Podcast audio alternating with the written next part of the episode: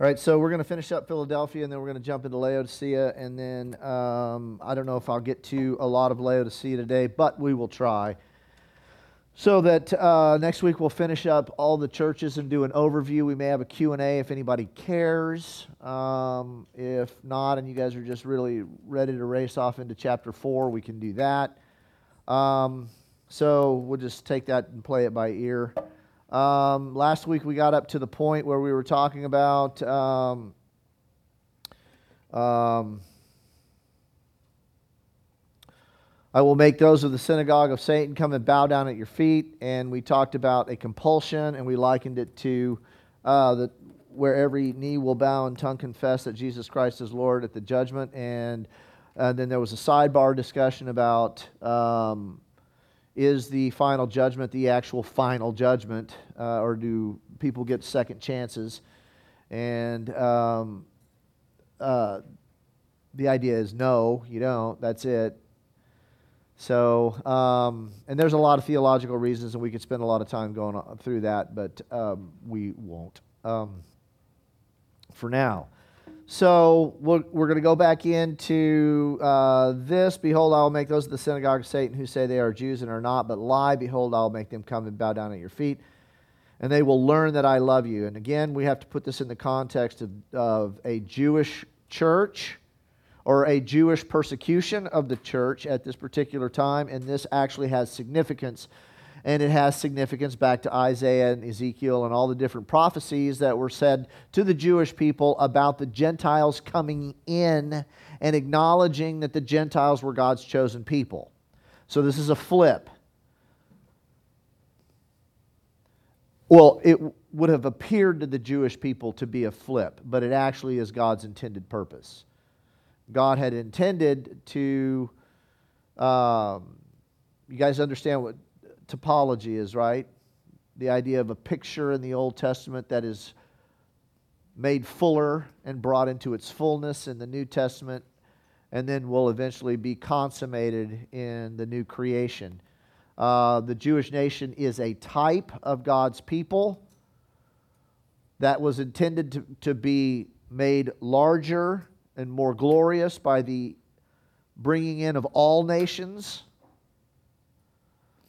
And, uh, and, then, um, and then that will be consummated in the new heavens and the new earth where God comes and dwells in his people and with his people. So, um, for Jesus to make this statement to the Gentiles is, would be abhorrent to the Jews.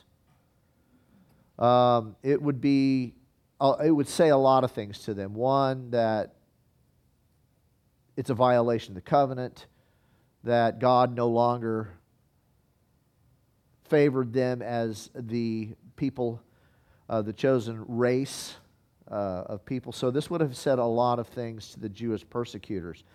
And again, the idea being, I'm not going to spend a whole lot of time on um, Jewish ethnicity and covenant at this particular time. Uh, know this that in, in, especially in American and Western Christianity, this is a hot topic. Um, and it is so because there are a lot of people that almost hold the Jewish nation as the fourth member of the Trinity. And for anybody to say anything otherwise is heresy. Um, and that's where a lot of the dispensational thought comes in that it's all going to be, that's why there's a millennial reign. That's why dispensationalists hold to a millennial reign because they absolutely hold to the idea that God must physically fulfill his promises to Abraham. And because that will not happen, that they can see within the Revelation context, especially during the seven year tribulation, they have assigned that to the millennium. And the millennium, uh, the thousand year reign, the literal thousand year reign, according to the dispensationalists, will be the fulfillment of all the promises made to the Jewish people. There will be a reinstatement of tabernacle, temple worship. Uh, all the sacrifices will be reinstated. The priesthood will be reinstated. All of these things will be reinstated while we as Gentile Christians will live in a glorified state with them, but separate in a kind of a spiritual, ethereal kind of way. Um, so, and that's all done because of the emphasis and the, and the um, I'm going to say reverence that's put on the Jewish nation by dispensational uh, uh, dispensational thought. I do not hold to that. Um, it's clear that whoever violates the covenant in Scripture is no longer a recipient of the covenant promises. That's Old Testament theology. So, for the Jews to have violated so completely Old Testament, uh, the covenant of the Old Testament, and then continue to claim that they are God's covenant people is a conundrum. It's a theological con- conundrum. So, um, God's intention is that it grows bigger. God's intention for the Jewish nation was to be a type. Does he still love the Jewish people? Yes. Does he love the Ethiopians? Yes. Does he love Madagascar people? Which one does he love more? Neither. Huh? the Romanians. All right. They are God's favored.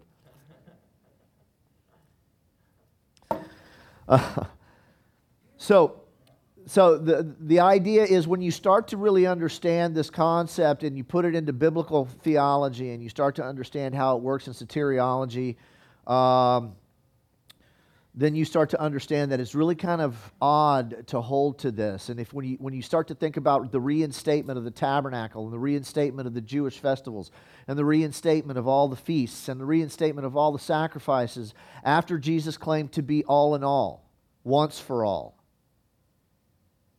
the tabernacle, the fulfillment of all sacrifices, the fulfillment of all feasts, all things summed up in Him, to go back to something that He has already established and completed and fulfilled is a theological, uh, uh, a grave theological conflict. You create a problem with what Jesus has, has Himself said. So, in many ways, that's why I have become uh, amillennialist because uh, I don't hold to that particular viewpoint, nor do I hold to a literal thousand year reign um, any more than I believe that Jesus actually seven, held seven stars in his hand, or does so now. Not a literal seven stars, it's a symbol. And we have to, we have to understand that the millennium is symbolic language. It's not a literal thousand years. Okay? So, with that being said, this statement about the, Jew, the uh, Jews coming and worship and, and bowing down at the feet of the Gentiles and, and acknowledging that God has loved them is quite a major statement. And the idea here, as many commentators, even some that I hold very, very highly, suggest that this indicates the salvation of the Jewish people, which a lot of people point to Romans chapter 9 and different places like that, saying that God will again save all the Jewish people. Well, that again is a very interesting statement, and we don't have time to go into that. But understand this, this the, the word that is being used here for bow down is more of paying homage to, not worship. And if in fact it was salvific in nature or meaning that this had to do with salvation, then why would they bow at the feet of a person? And why would it say that Jesus, I will make them? So there's a compunction being stated here. Jesus will make these. This is a vindication statement. This is a statement of vindication. Those who have accused you, those who have persecuted you, those who have slighted you, those who have railed against you will come and acknowledge that it is I who have loved you.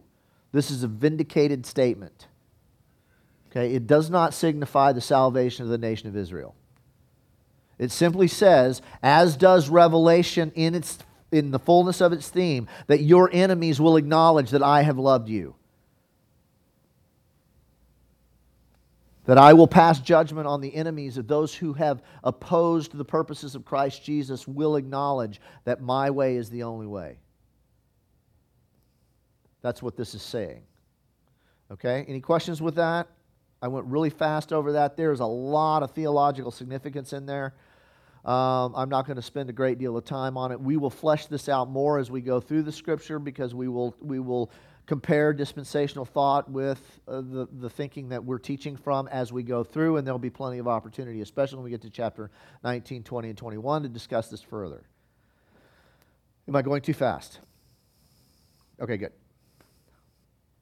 All right, let's, um, let's read this in context real quick, And then I have a few more pages, and then we're going to be done with uh, Philadelphia.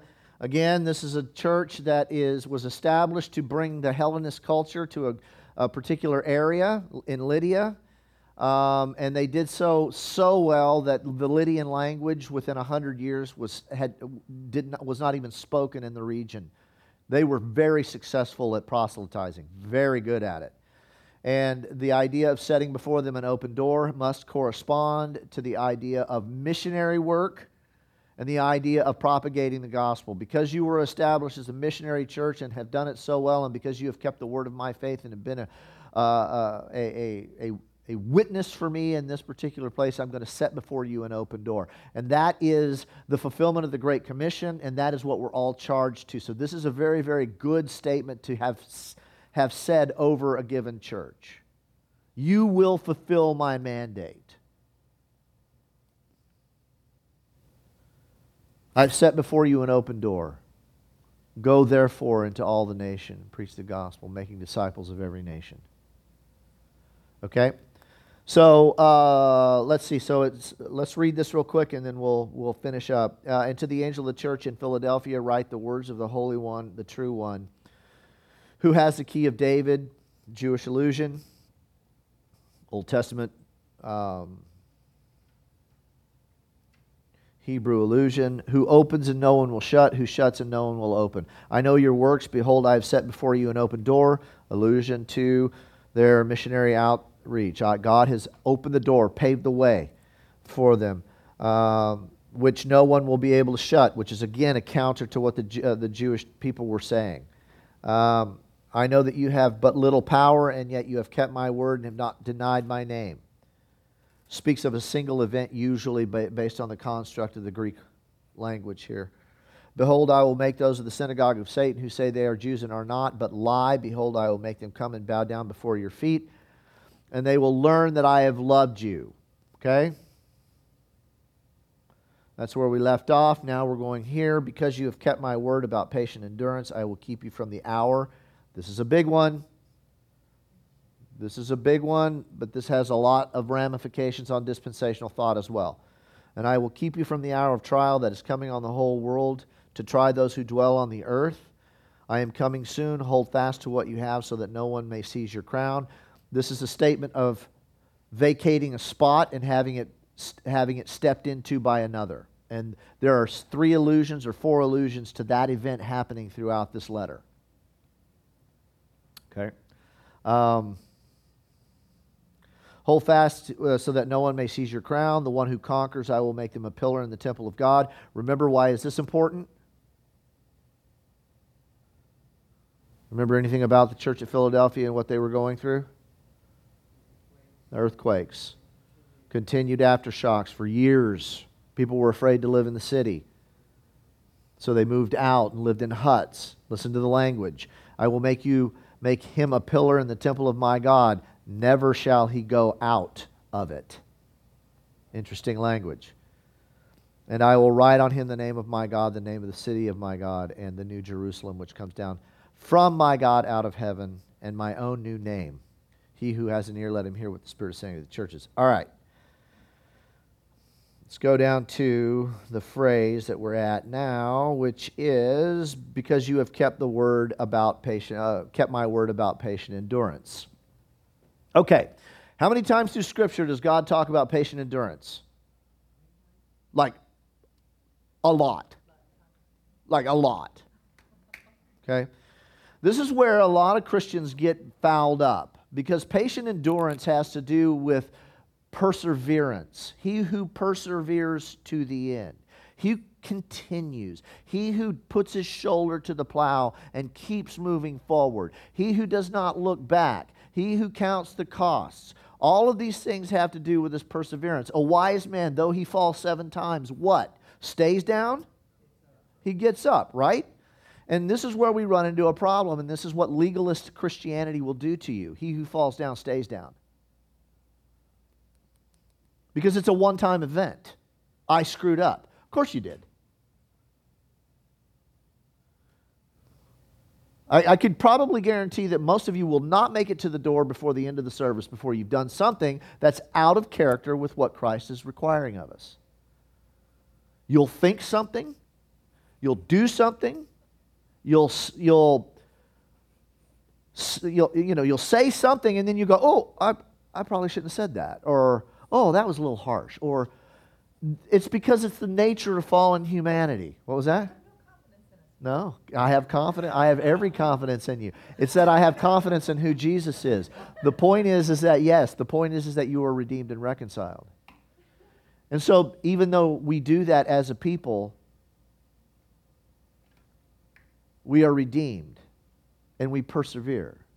Now, I don't say that to our discredit. I just say that because we're human beings. And we try so hard in Christianity to not be human beings. We try very hard to become something that we're not. And then we beat ourselves up because we can't do it. So I would suggest to you that most Christians live in this perpetual cycle of trying to be better.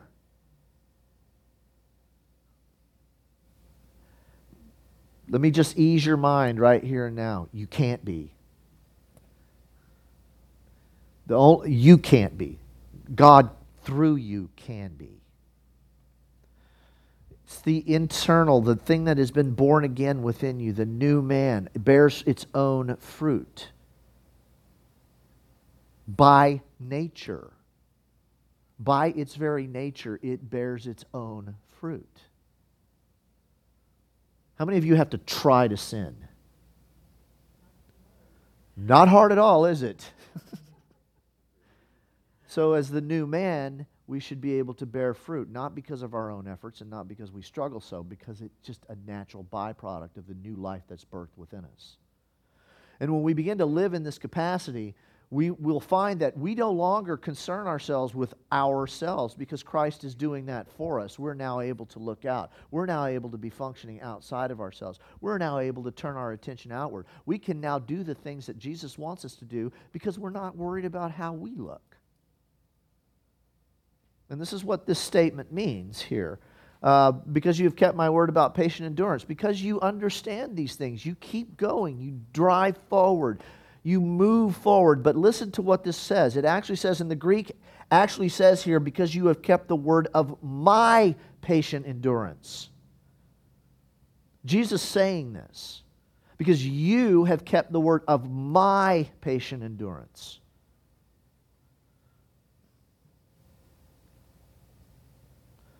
The, fa- the, the same phrase is actually used in the statement, the just shall live by faith.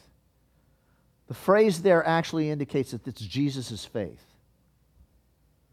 You're living in accordance to Jesus' faith, whom you are now in. And this is the same idea. You have patient endurance because Jesus is able to sustain you. Do you give up trying? No, it's not what we're saying here. But the onus is not on your personal accomplishments and your ability to do what Jesus wants you to do. The onus is learning on how to rest in who He is and tap into His strength and then move forward. How many of you actually understand that when, when Jesus said on the cross, it's finished, it was actually a true statement? Sin is done, it is finished. How many of you live in the space of that being finished. I would, uh, good. We should. We should more and more begin to learn what that means. Because the Spirit, the, the Bible says, whom the Son has set free is what? And where the Spirit of the Lord is, there is. So when we look at ourselves in the mirror on a Sunday morning or a Monday morning, do we see a free person? Or do we see somebody who's really struggling to try and figure out how to be free? These are the things we have to consider. In 2 Thessalonians 3 5, Paul speaks of the steadfastness of Christ. May the Lord direct your hearts to the love of God and to the steadfastness of Christ, is what he says. So the idea here is that the Philadelphian believers had emulated the patient endurance or steadfastness demonstrated by Christ in uh, Christ uh, in demonstrated by Christ during his incarnation and passion. In this, there is also an eschatological idea of patient endurance in anticipation of the return of Christ. So, why are we patiently enduring? In Laodicea, we'll talk about that. How many of you ever heard a guy named Steve Camp? It's an old Christian artist in the 80s. Yeah, old Christian artist in the singer uh, in the in the 80s, and he wrote a song called Laodicea. And the lyrics are, "Now we're living in Laodicea." Uh, in the fire that once burned bright, we've let it grow cold. And the very one we swore that we would die for, oh, has been forgotten, and the world has now become our home. And so, it, once we establish that we're members of this world society, the endurance is no, is no longer um, paramount in the way that we function. We, are, we endure because this world is not our home. We endure because there's something better for us. We are moving toward and through to something that's better. And, and when we forget that, we become stagnant. We slow down. We stop. We function within the surroundings instead of passing through it. Does that make sense? So, this idea of patient endurance. Jesus set his face like flint to where? Jerusalem. What was going to happen in Jerusalem? The cross. Was he aware of this? And yet he still was unmoved. Right? Because he knew that it was through the cross, through the things in this world, as he, as he this, this world was not what he was, what, what he was about. He was looking forward who for the joy set before him endured the cross. And so that should be our, our point here. And this is, he, this is what uh, uh, John is saying to this church. You've endured, uh, Jesus is saying to the church, because you've kept the word of my patient endurance. Because of the joy that's been set before you, you endure. It's easy to take our eyes off of our final goal, especially what's going on in the world today. And we go from here to here and oh my gosh, did you see what so and so said? Did you see the shootings? Did you? Da, da, da, what is this world coming to? Exactly what it's supposed to. Exactly what it's supposed to. It's a world that's governed by an anti Christian, anti Christ beast. What else would we consider it to look like? Okay, I will keep you from the hour of trial that is coming on the whole world to try those who dwell on the earth. Okay, so keep these in context because you've kept my word about patient endurance. I will keep you from the hour of trial that is coming on the whole world and try those who dwell on the earth. Now, here's where we get into some fun stuff. For those who hold to a futurist interpretation, futurist again, what is a futurist interpretation uh, of the book of Revelation? Who knows? Just blurt it out. Everything's happening in the future. It's pretty well self explanatory. So let me explain this to you. The idea here is, is that when you talk about a futurist or a dispensationalist, usually a futurist is dispensational, what you get is you get Revelation chapter 1 is a, uh, a declaration of who Jesus is for all time. By the way, did you know that in chapter 1, uh, when Jesus is described, how, what have we said about the, the number seven? It's the, the, the, the, the number in Revelation of completion, right? Of perfection. How many attributes in Revelation chapter 1 are directly mentioned about who Christ is? Seven. So the idea being that in chapter uh, Revelation chapter 1 you have a full picture of who Jesus Christ is. It's really cool. So, you know, if you have some time this week, just go back and read that. It talks about his right hand, his mouth, his hair, his feet. So, chapter 1 talks about Jesus. Sorry. And it gives an introduction. All right. And then chapters 2 through 3 are about the church.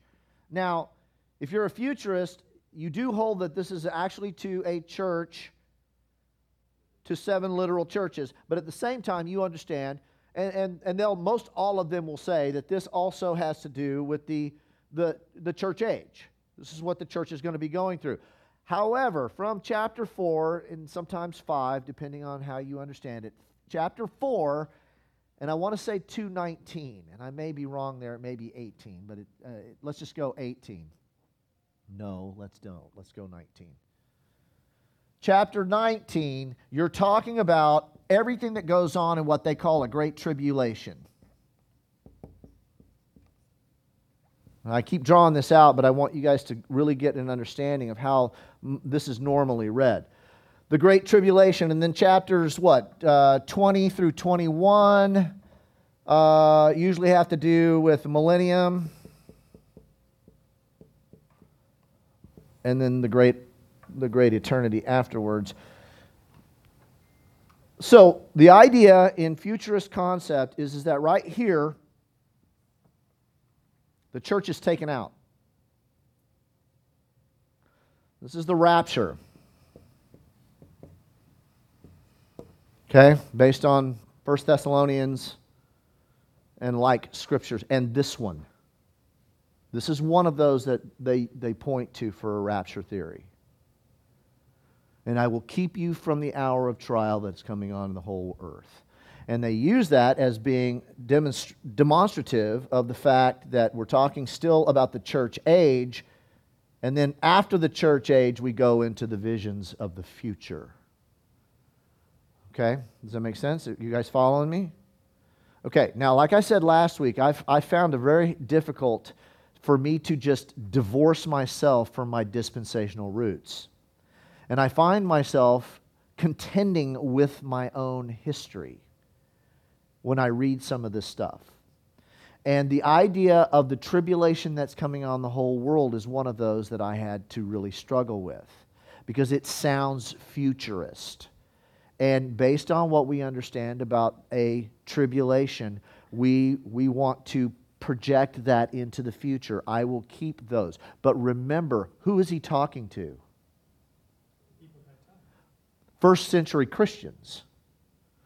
So, if we're looking forward to a seven year tribulation that happens after a church is raptured 2,000 years in advance of what he's writing to a church, does that all of a sudden make sense? Not really, because it's not going to matter to these people because they're going to die. So, I will keep those who endure from the tribulation that's about to come on the whole earth. Okay, great. Doesn't mean me, I'll be dead before then. Unfortunately, most people read Revelation in that capacity. What do I care what goes on from chapter 4 on? I'm not going to be here. I get to be raptured out. That just makes all of this right here inconsequential, irrelevant. It's just a good story. It has no bearing. So, I want to counter this and say this, in light of clear teaching of Scripture, this has to be understood as primarily spiritual protection rather than physical. For there is nowhere in Revelation where believers are promised immunity from physical suffering. Nowhere. As a matter of fact, the opposite is promised. The idea of those who must who follow me must take up their cross daily. What does the cross represent? Suffering. We like to put it in nice little terms that kind of deflect the severity of it and say self denial. Oh, I'm just going to deny myself. No, the idea is that you die, you put your flesh to death heinously. If your right hand offends you, cut it off. If your right eye offends you, pluck it out. The idea is not that you go home and yank your eye out. The idea is that you do what is necessary to keep yourself on the right course. He who will follow me must take up his cross daily and follow me. There is no scripture in the Bible that suggests that Christians are Im- immune from persecu- uh, persecution and physical suffering on this earth. As a matter of fact, the book of Revelation and the, the message to the seven churches actually speaks of something different. That's why when you listen to the TV and you hear what these believers are saying about how God wants to bless you and keep you happy and make everything work for you and blah, blah, blah, blah, blah that they're saying, they completely divorce Christianity from its true essence. God is not a credit card.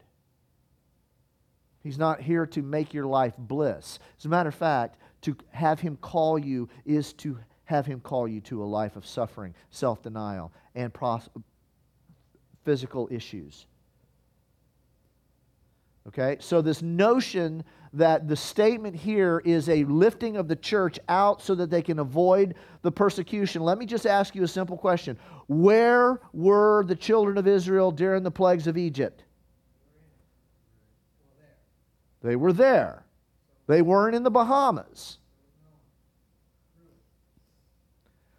Eight people saved what? Not from, through. We have to keep this in mind. This is a spiritual promise, and I will keep those from the great tribulation that is about to come. Now, we have to put this also in context of first century does this have relevance to the first century believers? Or was it intended to? Okay, so Jesus is saying to the first Christian, the first century Philadelphian church, and I will keep you from the persecution that's about to come. And will come on the whole world. Now, we use that and the whole world to be like some kind of global event, right? But if, in fact, we're talking about revelations being applicable throughout the inter, inter, uh, interadvental period from Jesus' first coming to his second consummation, then we have to suggest that there are going to be those places throughout where persecution is rampant. Now, I'm sure that there were Christians during the, the, the Nazi, the Hitler reign that were just absolutely sure that this was it. Why? Because they went through things that nobody had, that we've never gone through. What about Roman Christians who had to watch their children be fed to an- wild animals? I would consider that a great persecution. So we see repetitively throughout the cycle of Christendom, throughout the interadvental age, times of great trial. And yes, there are times that are very, very concentrated. Where, where in Africa are they just killing off Christians left and right? It's happening right now. Sudan. Uh, isn't it Ethiopia too that they're killing them? They're just. It's as a matter of fact, one of the bishops uh, of the I think it, I want to say it's the Episcopalian Church. I'm not sure. I don't know if it's a Catholic priest or not, but he is actually saying that in Ethiopia Christianity is about to become extinct. So this word to the Philadelphian church is now applicable to the church, to the church in Ethiopia. I will keep you in the hour of great trial that's coming on the whole earth. What that means is, is that there's not any place that's exempt. It may have foreshadowing to a great tribulation, the difference being that in and, and, and at what, what I will call a, a, an antichrist crisis in, that is still in the future we have not yet seen this particular reiteration of the same system that's been going on, right? You've got who? Nimrod, uh, Nimrod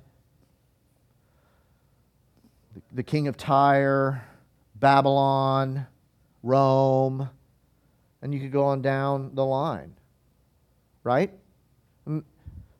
We may not be in that space right at this particular junction, but it appears that the Bible speaks about another great event that's about to cycle back through. And the difference is going to be that these were isolated. True, Rome was oppressive to the known world at that time, but there were places in the world that you could go to. What's the difference now? It's globally connected. And so, if there is going to be another one of these persecutions or these Roman Renaissance, I'll just use that word, there's no place to go from it. Because every part of the world as we know it is accessible. Right? So, I mean, the Christians, the Christians in the, in the uh, what, in the 1600s, the Puritans, they could flee England, right, because of religious persecution. Where could they go? Here? Right. So if they start persecuting Christians, say in California, and we're under a, a, a rule where all the world's uh, governments are anti Christian, which is where we might be headed with the whole globalist idea, where are you going to go?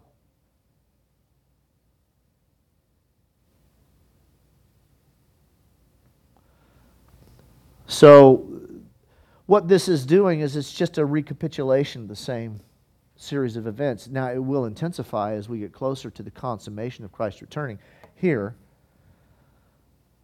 But that's not to say that, that, that this passage only bypasses all of this and only focuses on that. This statement has to do that I will keep you from the hour of persecution that's coming on the whole world has to do with this, this, this, this, this, this, this. Okay? Does that make sense? Any questions on that? Did I explain this all right? you guys following what I'm saying? Yes. So by dispensational thought, it seems like between chapter. Oh yeah, microphone, microphone. Sorry, uh, I'm being scolded because there's these giant voids in the in the in the recording. So according to dispensational thought, between chapters three and chapter four, there seems to be a tremendous gap in time. Uh, well, if you believe what Jesus says uh, or what is said by Paul in, in 1 Thessalonians, in a moment, in the twinkling of an eye, the church would be caught away. Uh, it's very possible that this, this gap that some people suggest, I know where you're coming from. You're saying that there's a big gap between the idea of, of um, yeah. Now that I'm thinking about it, yes. The answer to that question is simply yes. From the end of chapter 3 is the end of the first century church, and from the pickup of chapter 4, we don't have anything going on until the rapture of the church, and all things are starting to consummate that we understand about being.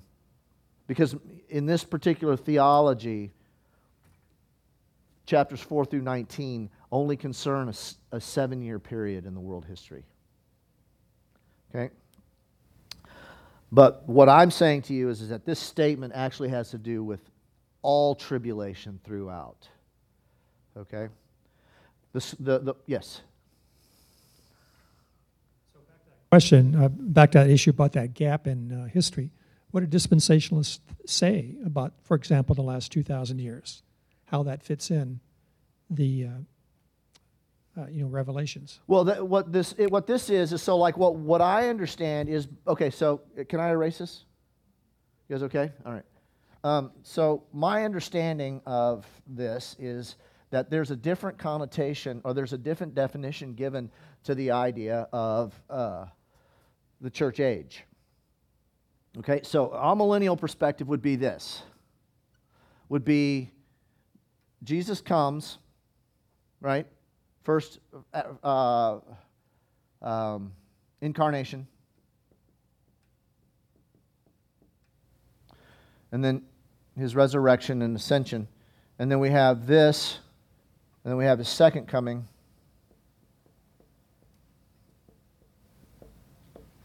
And the millennial, uh, the amillennial perspective would be that this is the church age. Okay? And this is where Revelation in its entirety, in its entirety, has application.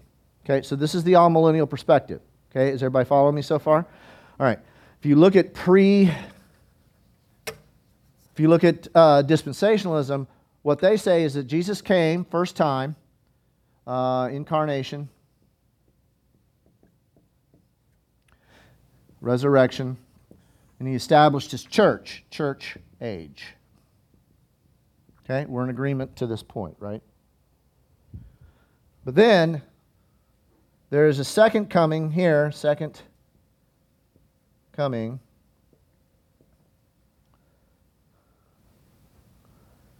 But right here, there's a rapture. Whereas amillennials would suggest that the church age ends right here at the second coming, pre, uh, uh, dispensationalists would suggest that this is the end of the church age, the rapture. Okay? So a, a, a, dispensationalist would suggest that this is the church age that, that starts at the incarnation and ends at the rapture. And now, this right here is where Revelation has applicability within this seven year span right here. Okay? Whereas amillennialists would hold that this is the millennium right here, and he must reign, current tense, until he puts all enemies under his feet, right? Here, the dispensationalists put it here.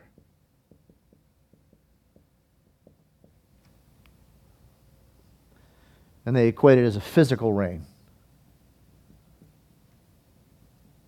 Okay? This is a spiritual reign. Okay? Does that make sense? Okay, so that's the differences between the two understandings. So when you take a scripture that says, and I will keep you from the hour of tribulation, like is what is being said to the Philadelphian church, what a dispensationalist will understand is that that verse speaks of this event. I will keep you from this. I will rapture you out. What an amillennialists hold is that just like I kept the children of Israel in Egypt while the plagues were raging around them, so will I keep you from those, that hour. Okay? Does that make sense? Any questions on that? Josh perspective, the rapture, in the amillennial perspective, the rapture occurs after chapter 3 in Revelation. That was what you spoke yeah. before? Yeah. And so they don't go through all the stuff that we're going to learn about. No, yeah, dispensational, sorry. Oh, okay. Yeah, amillennial holds that from chapter 4 on is a picture of what's going on throughout the church age, done in symbolic language. All right? So it's all symbolic behind the scenes at a, at a, at a let me let you see in language that, in pictorial language that you can understand what the enemy is doing in a spiritual position or from a spiritual perspective. What dispensationalists believe is that this is literally what's going to happen, that there's going to be some kind of false Christ and, and beast that's going to be personified in one human being after the church is taken out.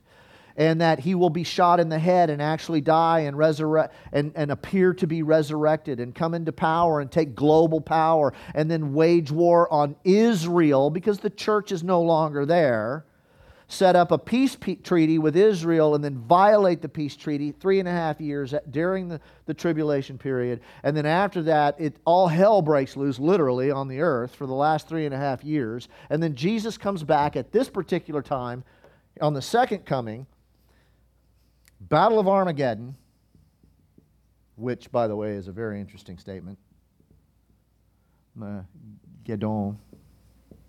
Right here Lucifer and everybody are thrown into a pit temporarily. There's a perfect reign here with Israel redoing, redoing all the temple stuff, and the saints are kind of up here doing I don't know what all. And then here, Lucifer is reintroduced, and off we go again. it's pretty complicated, right? Rick. If for the amillennialists, the rapture takes place at the return of Christ because the church is caught up. The only place that phrase is even referred to is in Thessalonians when it talks about being caught up with Christ, yeah. caught up with Him in the air. So, for amillennialists, believe that that's when the church is caught up, is when Jesus is returning to the earth, and those that are still alive on the earth will be caught up with him mm-hmm. and come down and, re, and come down to the earth with him Yeah. for eternity, for the new earth. Right, the consummation of the new creation. Okay? So that's kind of amillennialist, dispensationalist, all nutshelled. But do you, you understand how dramatically different the two hermeneutics will actually c- cause you to read Revelation? This is one of my things. I've been saying this to my wife ever since I started this study. I cannot believe how we've emasculated one of the most important books of the Bible with this particular thought. We have removed one of the most important books of the Bible from our theology because we stick it off into a future event that the church is not even going to be around for. Terrible, horrible, sorrowful, woeful.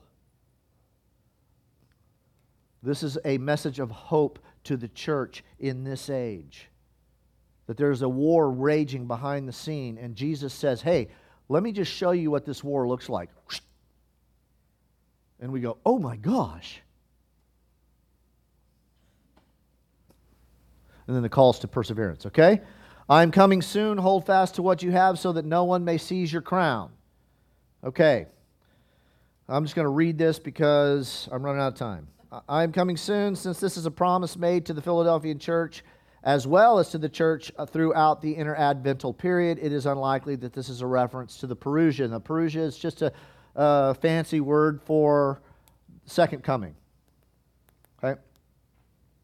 Instead, when read in context with the above promise, it seems better to understand that Jesus promises to come soon and strengthen the believers in their hour of trial. Okay? So, this is an ongoing thing. Behold, I am coming soon. When understood in context of what's being said, what Jesus is actually promising the church in Philadelphia is persevere till the end. I will come and help you.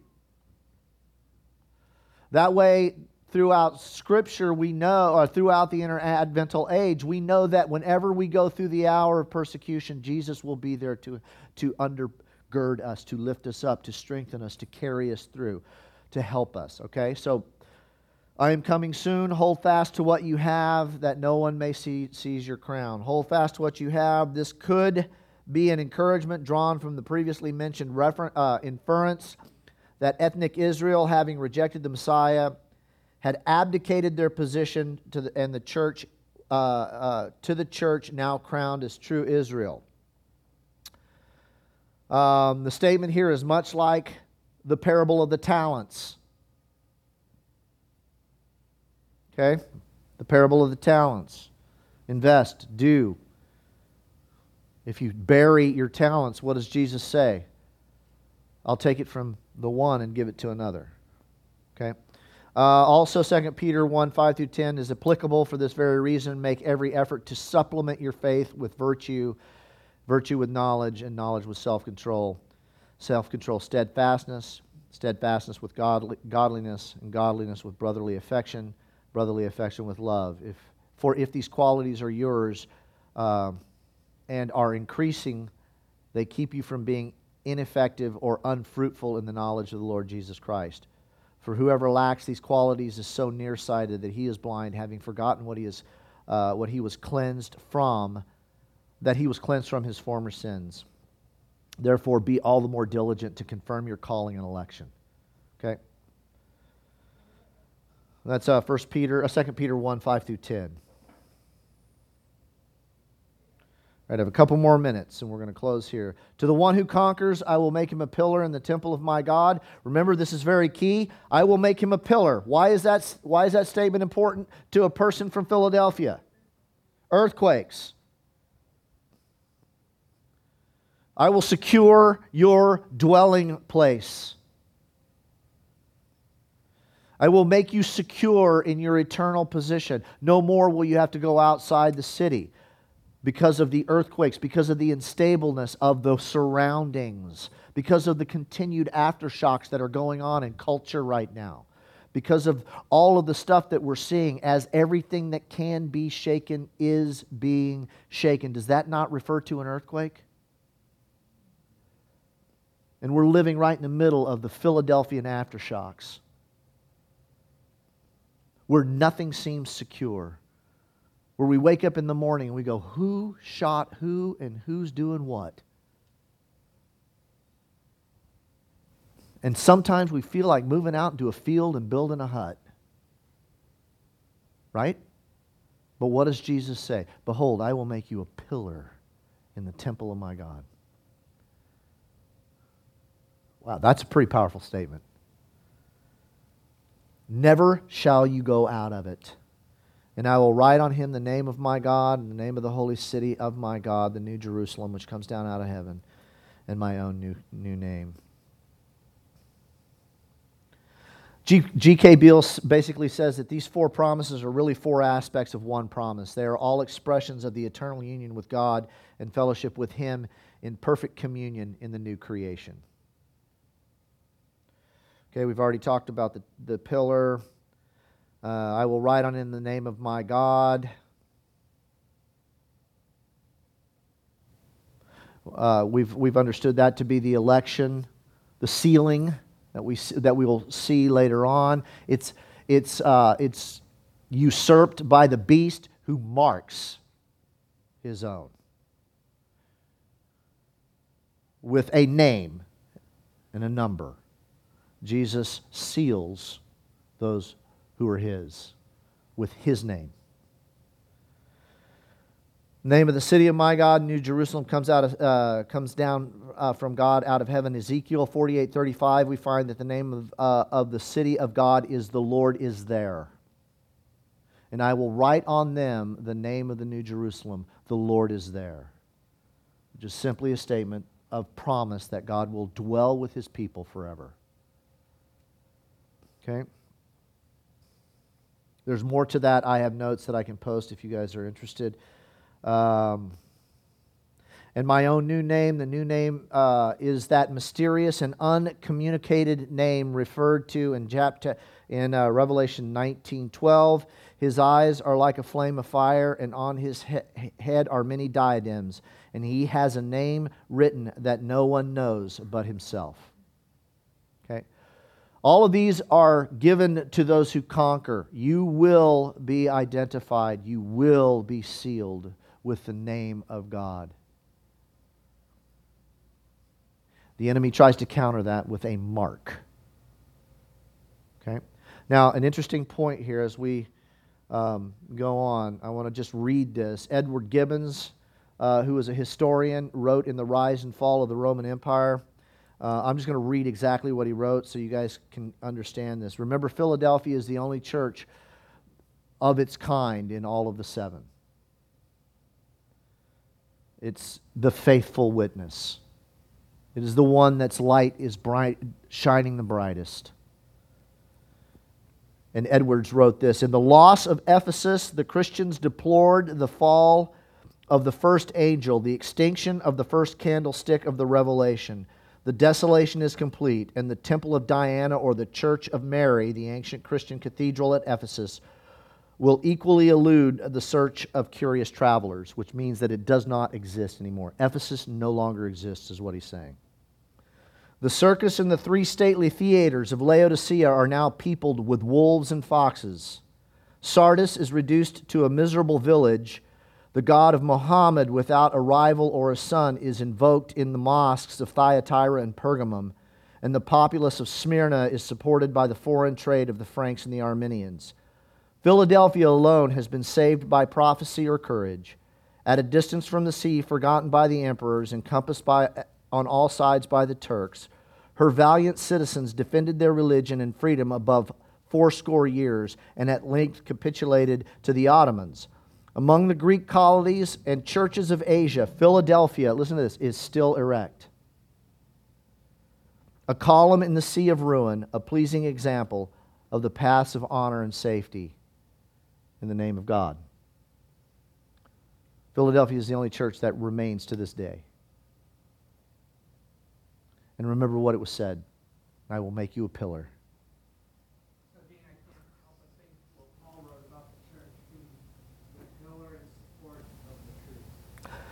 I'm sorry, say that again, Kevin.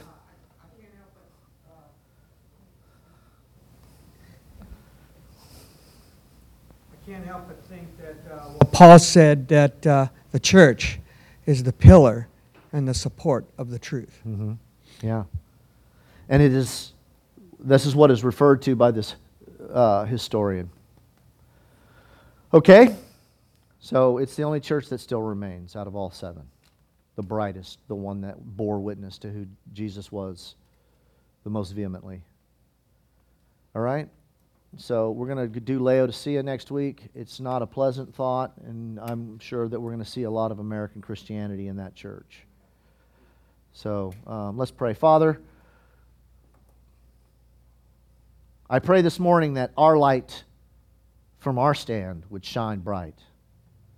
I pray this morning that we would reflect and make known who you are, that you would take delight in who we are, that you would find your dwelling place among us this morning and rejoice in your people as we lift your name and celebrate who you are. We are grateful for all that you've done for us, Lord. We declare that you are King and you are God. In Jesus' name, amen.